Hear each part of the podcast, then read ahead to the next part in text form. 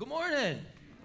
Good morning. Well, I'm glad you're here today, not just because we're obviously glad you're here today, but because we're going to be talking about something that we haven't talked a lot about historically here at this church. We started a series a couple weeks ago about the end times. It's one that has a lot of people very thinking, and we have a lot of people, not necessarily this church, but out there, who have a very close eye right now on events that are transpiring around the world, particularly in Russia, in Europe, in the Middle East. There are a whole lot of people who have their eye on technology and how fast it is changing and how all-encompassing it's becoming. There's a lot of people who are taking note of the magnitude and frequency of natural disaster. And it's these kind of things aren't just happening in religious circles. If you look out there, there's never been more apocalyptic movies. There's never been more apocalyptic books. There's never been more apocalyptic video games or predictions out there. It's as if humanity, on a global scale, is sensing that there's something coming, something that is going to change history as we know it.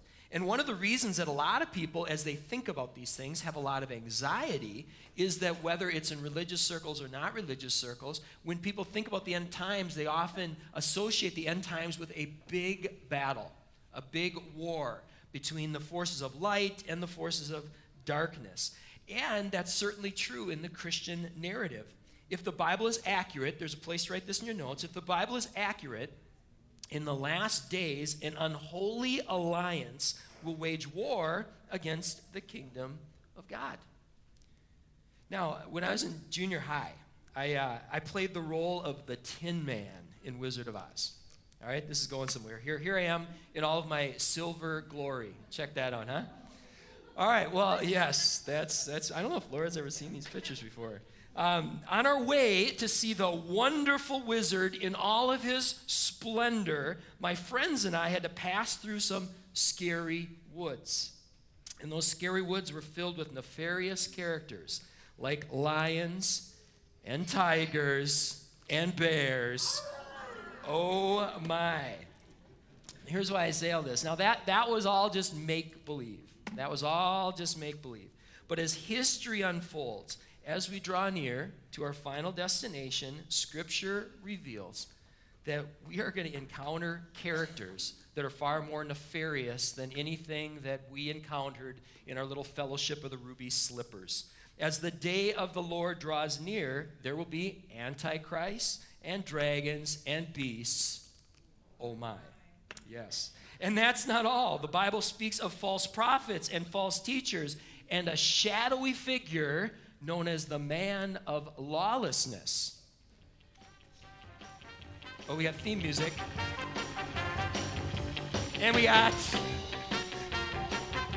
Hello there. Hello. Batman, what are you doing here? I heard you talking about the man of lawlessness, and I'm here to save the day. And you were going with that theme music there? Yeah? You wrote the script, but I will say this about the theme music. Best lyrics ever. All right. You said you're going to save the day. What do you save the day from who? What are you talking about? I'm going to batarang the Joker. The Joker? Yeah. Man of lawlessness. Oh. Unless you were talking about the Penguin or Bane. I'll take them all on. You know why? Because I'm Batman. Well, there seems to be some misunderstanding. When we're talking about the man of lawlessness, we weren't talking about the Joker. We're talking about some of these characters in the end times, like the Antichrist, like the beast, like a dragon. Oh, no. A dragon?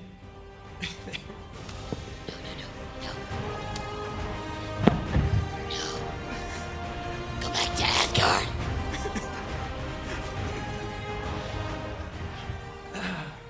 Did somebody say dragon?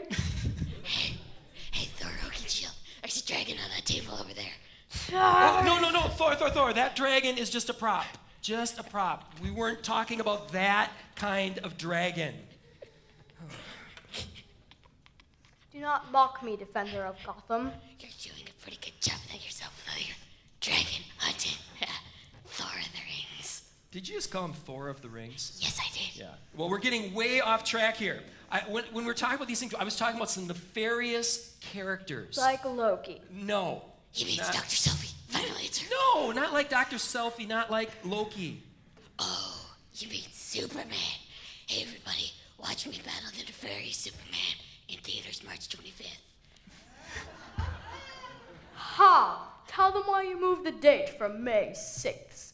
Do you really think you can defeat a mighty Avenger in the box office by moving your puny movie to a different weekend? Hey, look, a distraction. I mean a frost giant. A frost giant? Where? Over by the sound booth.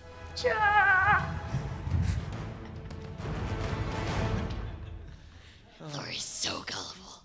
I'd never fall for something like that. You know why? Because I'm Batman. Yeah, you would never fall for something like that. No. Ever. Because you're Batman. Yes. Batman, is that the Riddler riding off in your Batmobile? Uh-oh, gotta go. He's always been jelly in my sweet ride. All right. Go get that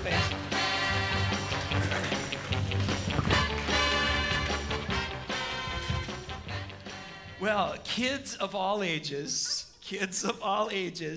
were Batman and Thor a little bit confused about these end-time characters? They were a little bit confused. There's a book that tells us the truth about these end-time characters. There's a lot of speculation out there, but there's a book that tells us the truth. Kids, what book of all ages? What book is that, Bible? What book is that? What's the name of that book? The Bible, yes. Yes. In your green note page, I wrote down a bunch of references. And what I would encourage all of us to do is to become familiar with some of these end-time characters that people are talking about. What does the scripture actually say? So I put some references there for you to take a look at. What they do together is they provide a profile of this alliance, of unholy characters that are literally hell-bent on opposing the spread of the gospel. And they've been at it a long, long time. They're getting really good at what they do. Perhaps the most vivid example of this alliance was at work in the Roman Empire. The Romans, they demanded allegiance and worship that belongs to God alone. They forced people to buy and sell with coins that bore blasphemous slogans and images. The beastly number 666 can be attributed to a Roman emperor named Nero, who persecuted Christians. He had Paul and Peter put to death. In the year 70 AD, the Romans laid siege to the city of Jerusalem.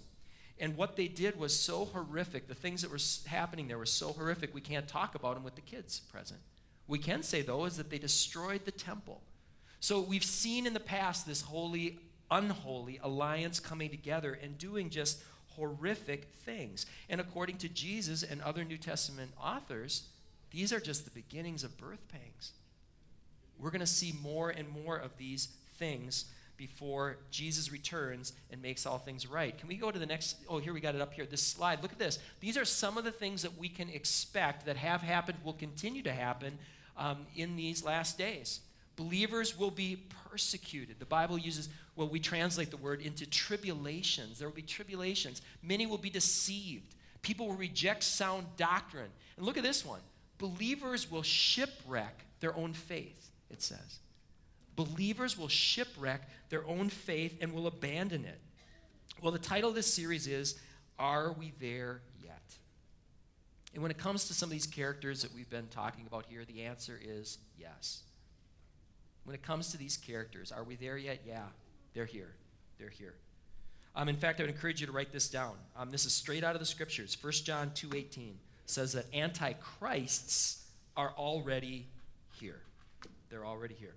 In 1982, a spooky movie was released called Poltergeist. And one of the spookiest scenes in that spooky movie was this one. There was a little girl, and she's looking at this TV, and what does she say? They're here. They're here. Well, when it comes to, this was just make-believe, but when it comes to these figures, the scripture says they're here.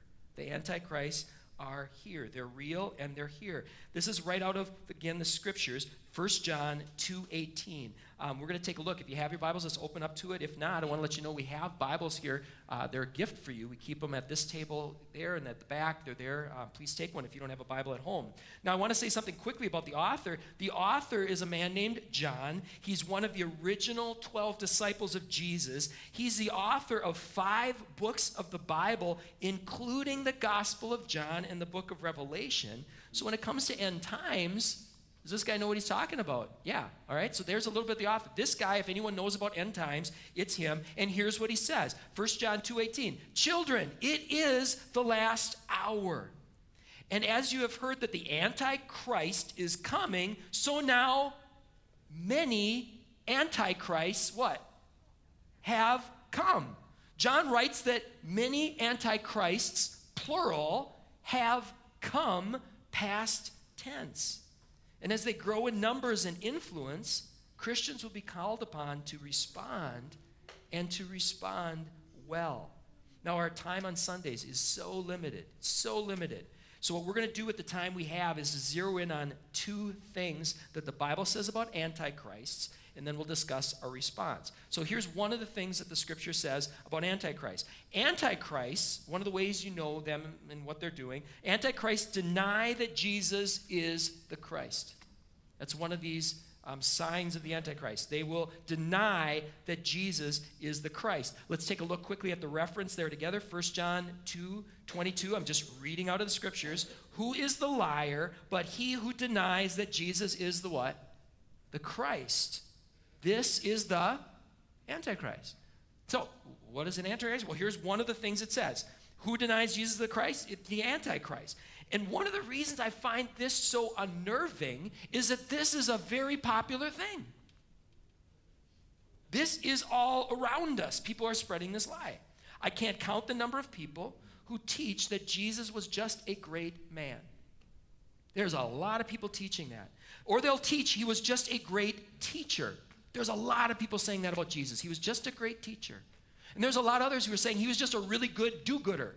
That's who Jesus was, a really good do-gooder, but that's as far as they go. And there's individuals who call themselves Christians who are teaching that. There are churches that are teaching that. There are universities that were founded by Christians that are teaching that, teaching these things. And as I was rereading the Scriptures about the end times, and I was reading about how the Antichrist, he's going to persecute, the capital A, the one final Antichrist, he's going to persecute people who won't bow to him and won't worship him. My mind went to, okay, well, why in the world would he say anything good about Jesus? Why would the spirit that fuels that Antichrist get anyone to say anything good? Why would they say he's a good teacher? Why would they say he's a good man? Why would they say he's a really good do-gooder? Why would they say anything good about him? Well, as soon as I asked that question, the answer came to my head. If you can do that, if you can say Jesus was a good teacher, good man, good do-gooder, then his teaching is on the same level as the other good men and women, as the other good teachers, as the other good do-gooders.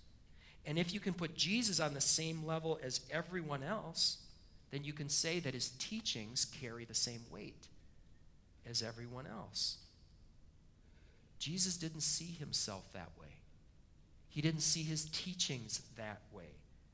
And that's certainly not what his disciples believed about Jesus of Nazareth. They believed that Jesus was the son of David, whose life and death and resurrection was spoken of by the prophets. They believed that Jesus was the Savior of the world. That's what they believed about him, that he defeated death and the grave. They believed that Jesus was the King of kings and Lord of lords, and they said he's coming back to judge the living and the dead. That's what Jesus believed about himself. That's what his disciples believed about him. Every one of the New Testament authors, without exception, believed Jesus was the Christ. That's what they said. Every one of them believed Jesus was the Christ. Now, last week, I'll show you an example here. Last week, Brandon took us into 1 Corinthians 15. Let's go back there for just a minute. So if you have your Bibles, turn to 1 Corinthians 15. Here's what it says in verse 1. Paul is going to frame everything that's going to follow here. Here's how he frames it. 1 Corinthians chapter 15, verses 1 and 2. He says this, "Now, I would remind you, brothers, of the gospel I preached to you, by which you're being saved if you hold fast. Now, this is important. Originally, I was just going to leave this out. This is so important. Paul says, remember, this is the gospel, not some other gospel. What I'm going to talk to you about right now, this is the gospel. This, what I'm talking to you about now, this is the good news. He says, this is the truth that will save you if you what? If you hold fast to it, all right? So he's framing this thing with some great passion, great purpose. And then he says this, in the very next verse, he says, for I delivered to you as of first importance that Christ died for our sins in accordance with the scriptures, that he was buried, that he was raised on the third day in accordance with the scriptures. And then what he does, if you have your Bibles open, you can see he goes witness after witness after witness. He presents this as a historical fact.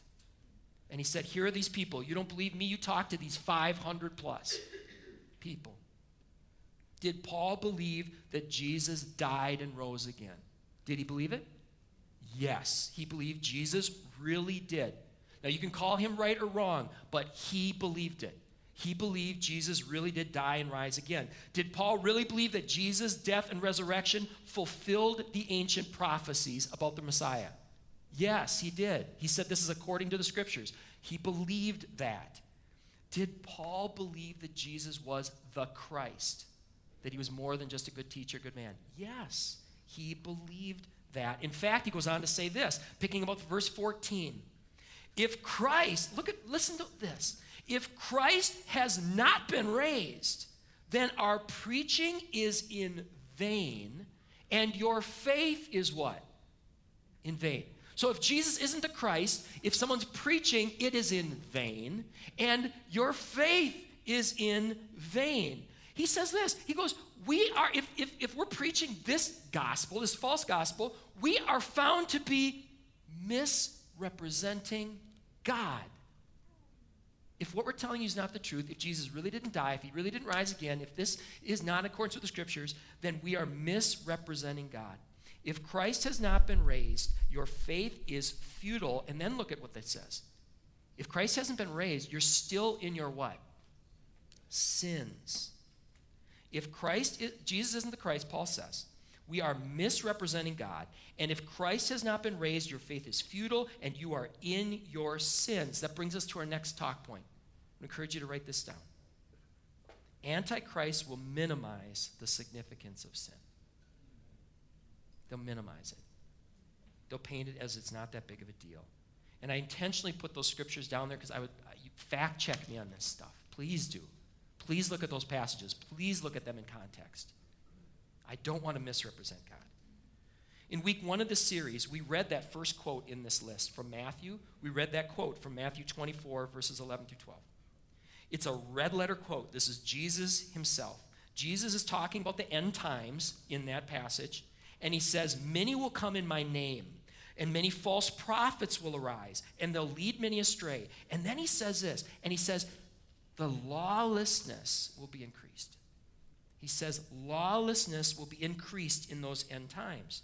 Now, I'm going to make a bridge here, a connection. The term Antichrist only appears in 4 verses in the Bible, only 4 times. Not in Revelation. They all appear in the writings of other writings of John in his letters. 4 of them appear in this next book, 1 John, this letter.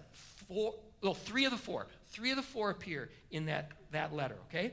In that same letter where 3 of 4 uses of the term Antichrist appear, John picks up on Jesus' teaching about lawlessness.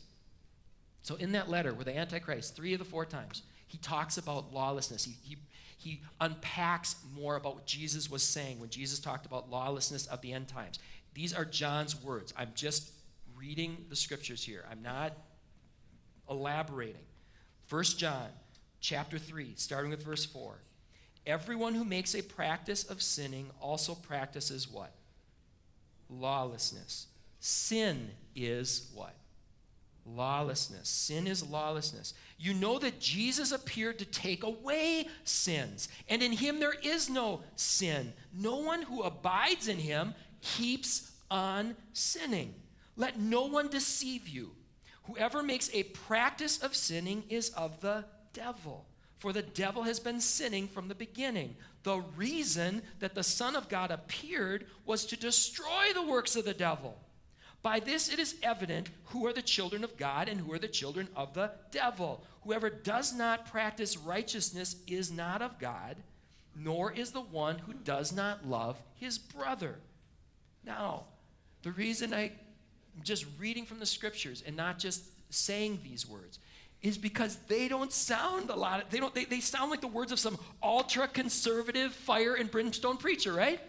If you normally heard people talking like that, they'd be, oh, this person, they're one of those. They're one of those fire and brimstone, they're one of those people. But who wrote this? Who wrote this? John, the disciple who Jesus loved, wrote this. The same author who under the same inspiration of the Holy Spirit brought us John 3:16. This is the same person. This is not some fiery fire and brimstone. This is John, the disciple Jesus loved.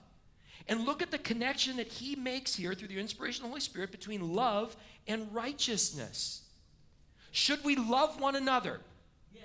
Yes. We should love one another. Thanks for that enthusiastic yes. We should love one another. If we love someone, and we see them walking down a dangerous path, should we try to say something? Yeah, we should. Last week, in light of all the current events that have been going on and have so many people just writing so many things and saying so many things and liking and disliking so many things, I just said last week, if you're going to represent God, represent him well. Let me explain a little bit of what I meant by that. And let me start by saying I feel so honored to call you my brothers and sisters in Christ. I feel so honored. I've never been a part of a congregation where this many people are trying so hard to be Christ-like. I see it. I see it in you, this Christ-likeness. And as your pastor, I have so little concern that you're out there on social media or in discussions spewing hate. I don't have that concern for you guys, that you're just spewing condemnation and shame and judgment. If I felt that this was happening from our congregation, then this message would sound very different. I don't see that in you. I don't see you as judging and condemning and all of those things, spewing out hate. Here's my concern, and here's why I said what I said last week. If we err as a group, as a congregation, if we fall short of representing God well, it's likely to be more on the side of not speaking the truth in love. Do you hear that? If we err, I think we err on the side of we're trying so hard not to offend people. We're trying so hard not to turn them away from God. We're trying so hard to be kind and compassionate. We're trying so hard to love that we don't say things when we see people going down a dangerous path. Or we don't say, you know, what you're doing is in a disobedience to God's laws. If we err when it comes to misrepresenting God, I think that's where we fall short. When Christians imply through their affirmations or silence that it's okay to disregard God's laws, we distort the gospel. That's strong language, and let me tell you why I use that. Let me show you something I never noticed before.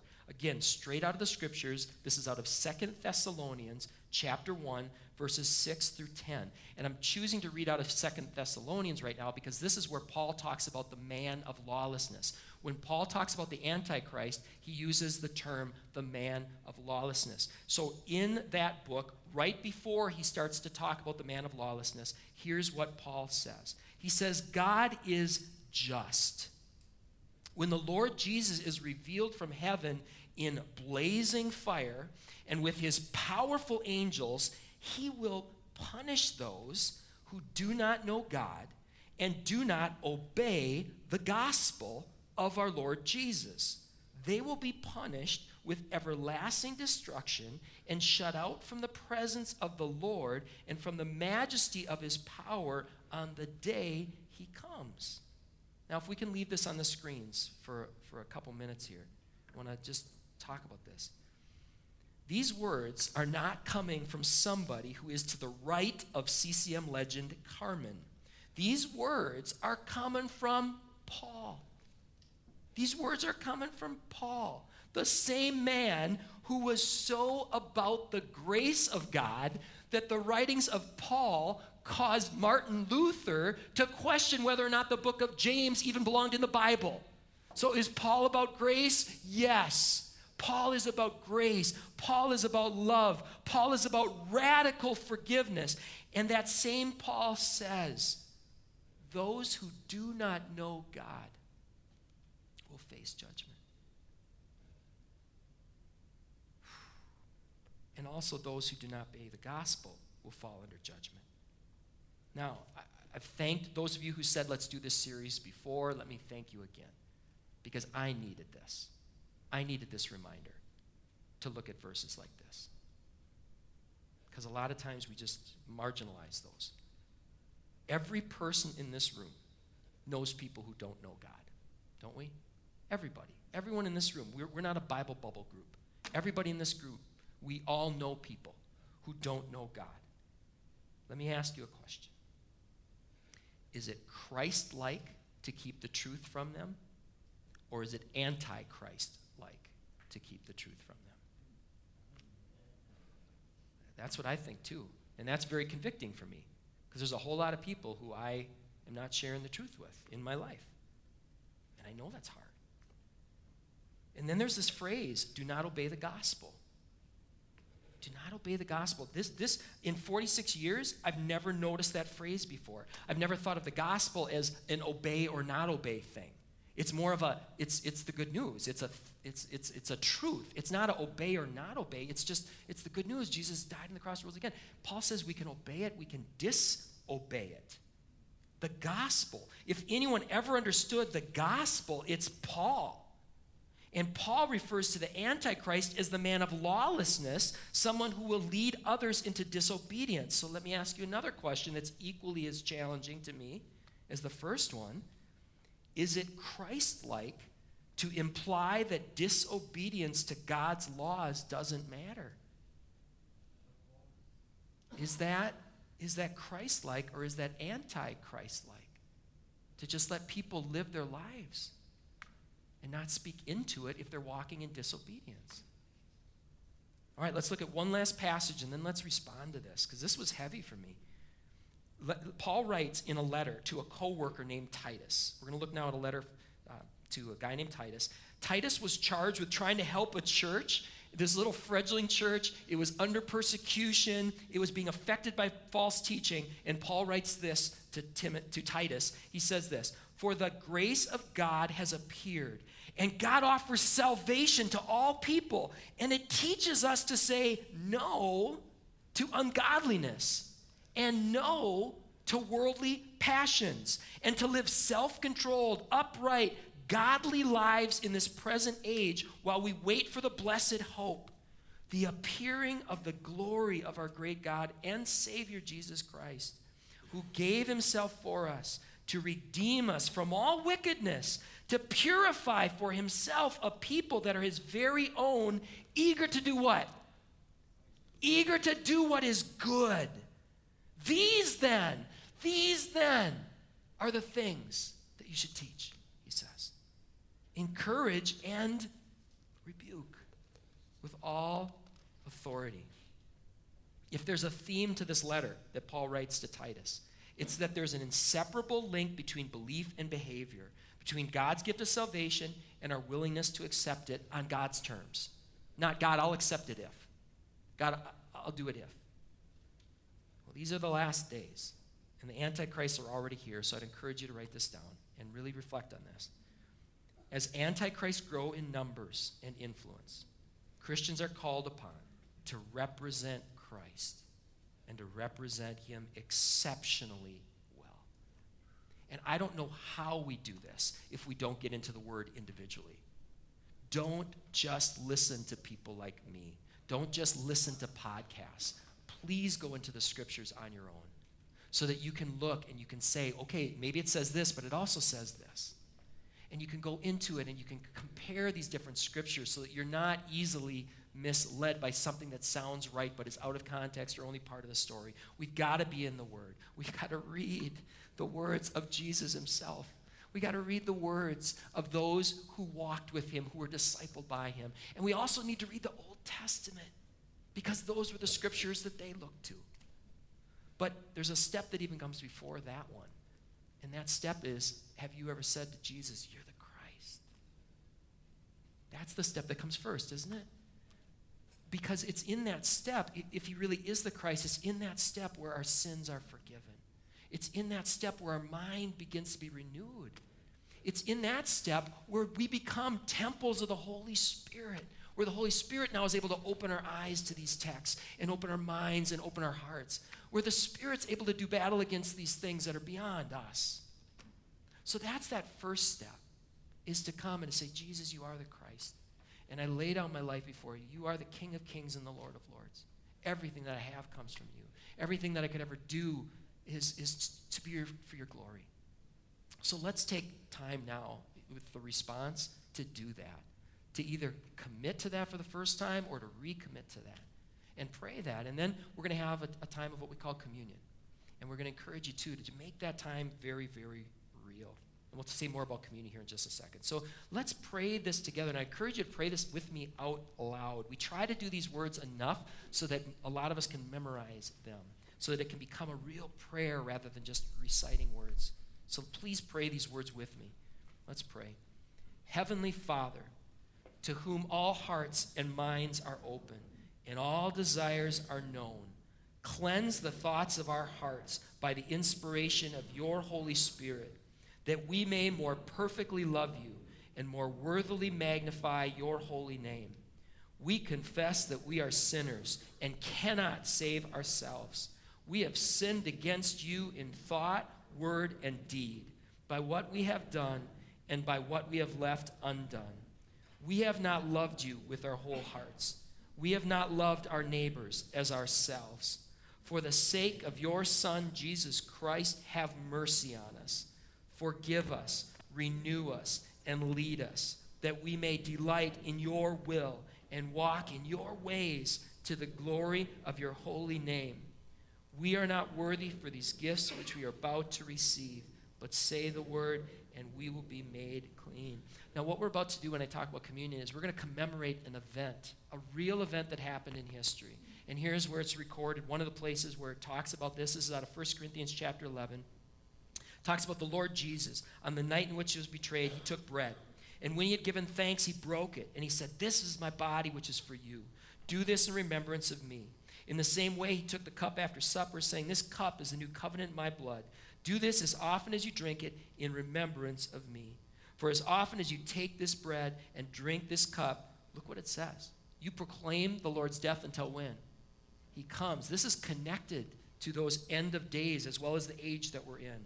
So what we try to do is about once a month we commemorate what could be called the Lord's Supper, what some call the Eucharist, what some call Holy Communion. And the way we do it here is not the right way necessarily. What it is, though, we try our best to make this something sincere. So that's why we pray those prayers together, so that together we're just saying, God, this is where we're at corporately. And then we encourage you to make it individual. So rather than having an usher say, now it's time to come forward, what we're going to do here in just a minute, the band will play, a worship band will play an instrumental, and that's an opportunity for you to just reflect on these things, to personalize them, to say, God, what are you saying to me today? And then when the instrumental's over, we'll have our communion service get up. And today, this is like one of the first times we've done it with this configuration here in this room. The communion servers will come here. So we encourage you then, after they get into place, to just come forward as the Spirit leads and to participate in communion together. All right, well, let's pray one more prayer here before we enter into that time of reflection. This is a prayer that Jesus taught his disciples to pray. Let's pray. Our Father, who art in heaven, hallowed be thy name. Thy kingdom come, thy will be done, on earth as it is in heaven. Give us this day our daily bread, and forgive us our trespasses, as we forgive those who trespass against us. And lead us not into temptation, but deliver us from evil. For thine is the kingdom and the power and the glory forever and ever. Amen. I just want to pray this over you. Father, please, any words that I said that were unnecessarily offensive or unnecessarily alienating, Lord, would you undo that? And would your Spirit speak directly to all of us as individuals now? Speak to our hearts. Whatever it is that you need to tell us, whether it's an affirmation or a conviction, Lord, we pray that that's what would get through, that you would bind all other voices in this room, all other voices that have been spoken out there, so that we could hear from your Spirit here today and respond as you've called us to respond. In Jesus' name, amen.